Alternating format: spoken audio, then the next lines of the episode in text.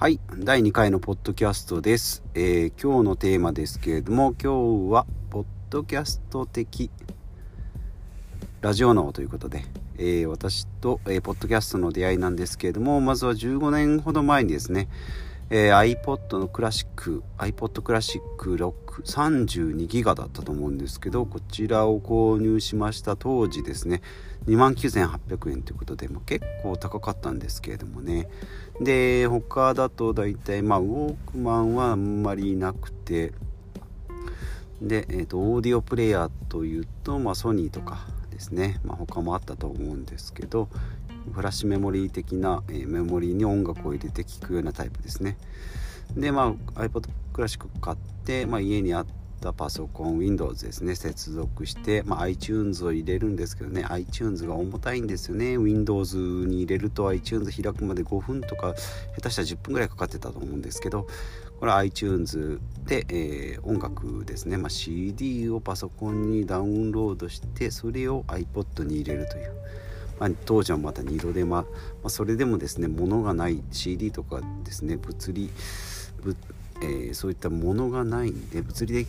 的物理的なものがなかったのでまあ持ち歩きやすいということで、まあ、容量も32っていうのは結構その当時は大きかったんで、まあ、それを入れて聞いてました、まあ、これがですね iPod っていうのがおしゃれなんですね。当時のその白いイヤホン、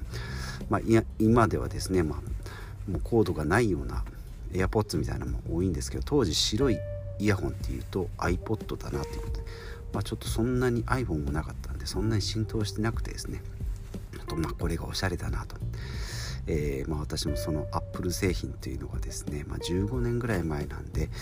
えー、そんなに iPod が出始めたぐらい iPhone は海外で出てたぐらいだと思うんですけどね。まあそれのアップル製品を初めて買いました。まあ、学生の時にはですね、えーと、同級生とかが家に Mac があるとかってブルーのスケルトンのですねなんかあのテレビの形した丸っこいリンゴのマークがついてるのありましたけどね、まあ、その時は全然パソコンに興味なかったんでなんだこれは。まあでもちょっとおしゃれっていうかまあ持ってる人が大体おしゃれだったんでね。いいなと思いながらさ見てたんですけども。まあ私がそこの、えー、そこからまあ10年ぐらいですかね。78年ぐらい経ってからようやくそのアップル製品を手にすると。でまあやって音楽とか聴いてたんですけどもその iTunes の中にやっまりポッドキャストっていうのがありましてですねこれなんだろうって、まあ、無料で聞けるから、まあ、ちょっとダウンロードしてみようということで、まあ、聞いたんですけど、まあ、ラジオ番組とかですね放送ラジオ番組のその放送終了後のおしゃべりとか、まあ、1コーナーを切り取ったのがですね、まあ、プロの芸人の方が喋、えー、っているおしゃべりがこういろいろ20分、まあ、20分入って10分5分10分ぐらいですかね。で、えー、あったんですけど、まあ、それじゃちょっとやっぱ物足りないな本放送を聞きたいなってまあ本放送を聞かし聞いてもらうためのそのキャンペーンみたいなこと宣伝だったのでね、まあ、そういうのはちょっとまあ物足りないなと思いながらまあ一応聞いてはいたんですけど、まあ、それ以外の番組だと、まあ、素人の人がですね結構いろんな、えーまあ、アニメが好きな人とか、えー、スポーツが好きな人とかっていうことで、まあ、やってる中で、えー、聞いてたのがですねハイスピードアップルって言ってアップル製品ばっかりをやってるものとか、まあ、生活系のポッドキャストのホットキャストですね、まあ、これもまあ長寿番組ですけどもこれも聞いてます。であと、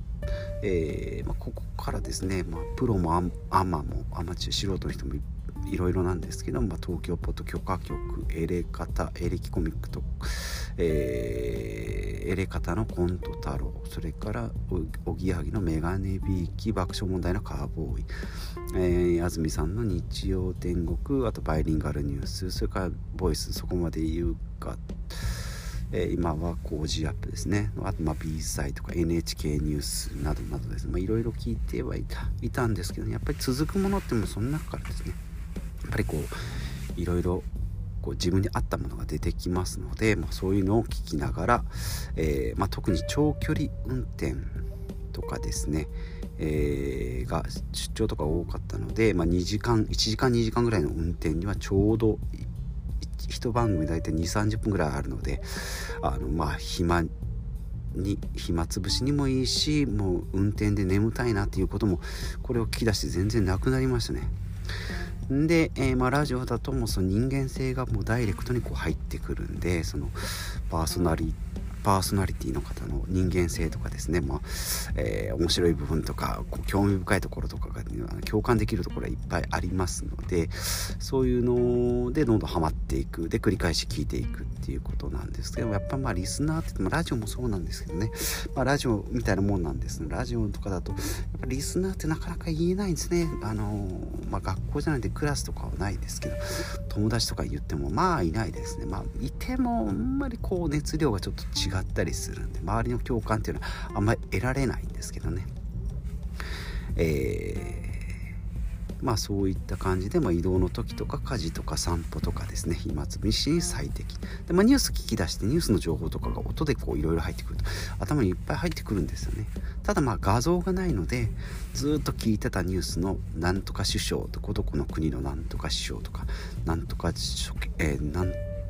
なんとか会社の社長とかっていう顔が、えー、テレビでようやく見るってあこんな顔だったんだとかっていうのは結構あります。ね。そこからま iPhone になって、まあ、その iPod ももともと大好きだったのでそれに電話がついた iPhone っていうことでも iPhone はもう一択ですね、まあ、そこ、まあ、一択というといろいろ紆余曲折あったんですけど今はもう iPhone でもう純正のこのポッドキャストを聞いていますって。でまた、まあ、ポッドキャストもいろいろこうあの収益性とかの問題でなかなか継続が難しいみたいなので番組が終わってしまったりですね、えー、してることも多いんですけどもまた今今もいまだだにというかですねまた世界的には結構人が使ってるみたいなので、まあ、これからどんどんその、まあ、YouTube と同じようにですね、えー、まあ、YouTube は動画と音声、まあ、動画なんですけども、まあ、ポッポッドキャストはですね音声ということこの音声の知識、えー、まあ、ポッドキャスト的ラジオ脳って言ってますけどもこのながらで聞ける音声っていうのですねここにま広告費用とか、まあ、そういうのをこうクリアにしてですね、まあ、いろんな人が聞けるような時代が来ればいいかなと思いながら私ももうこれにちょっと今更ながらですね、えー、2020年挑戦していきたいと思いますのでよろしくお願いします。Thank you.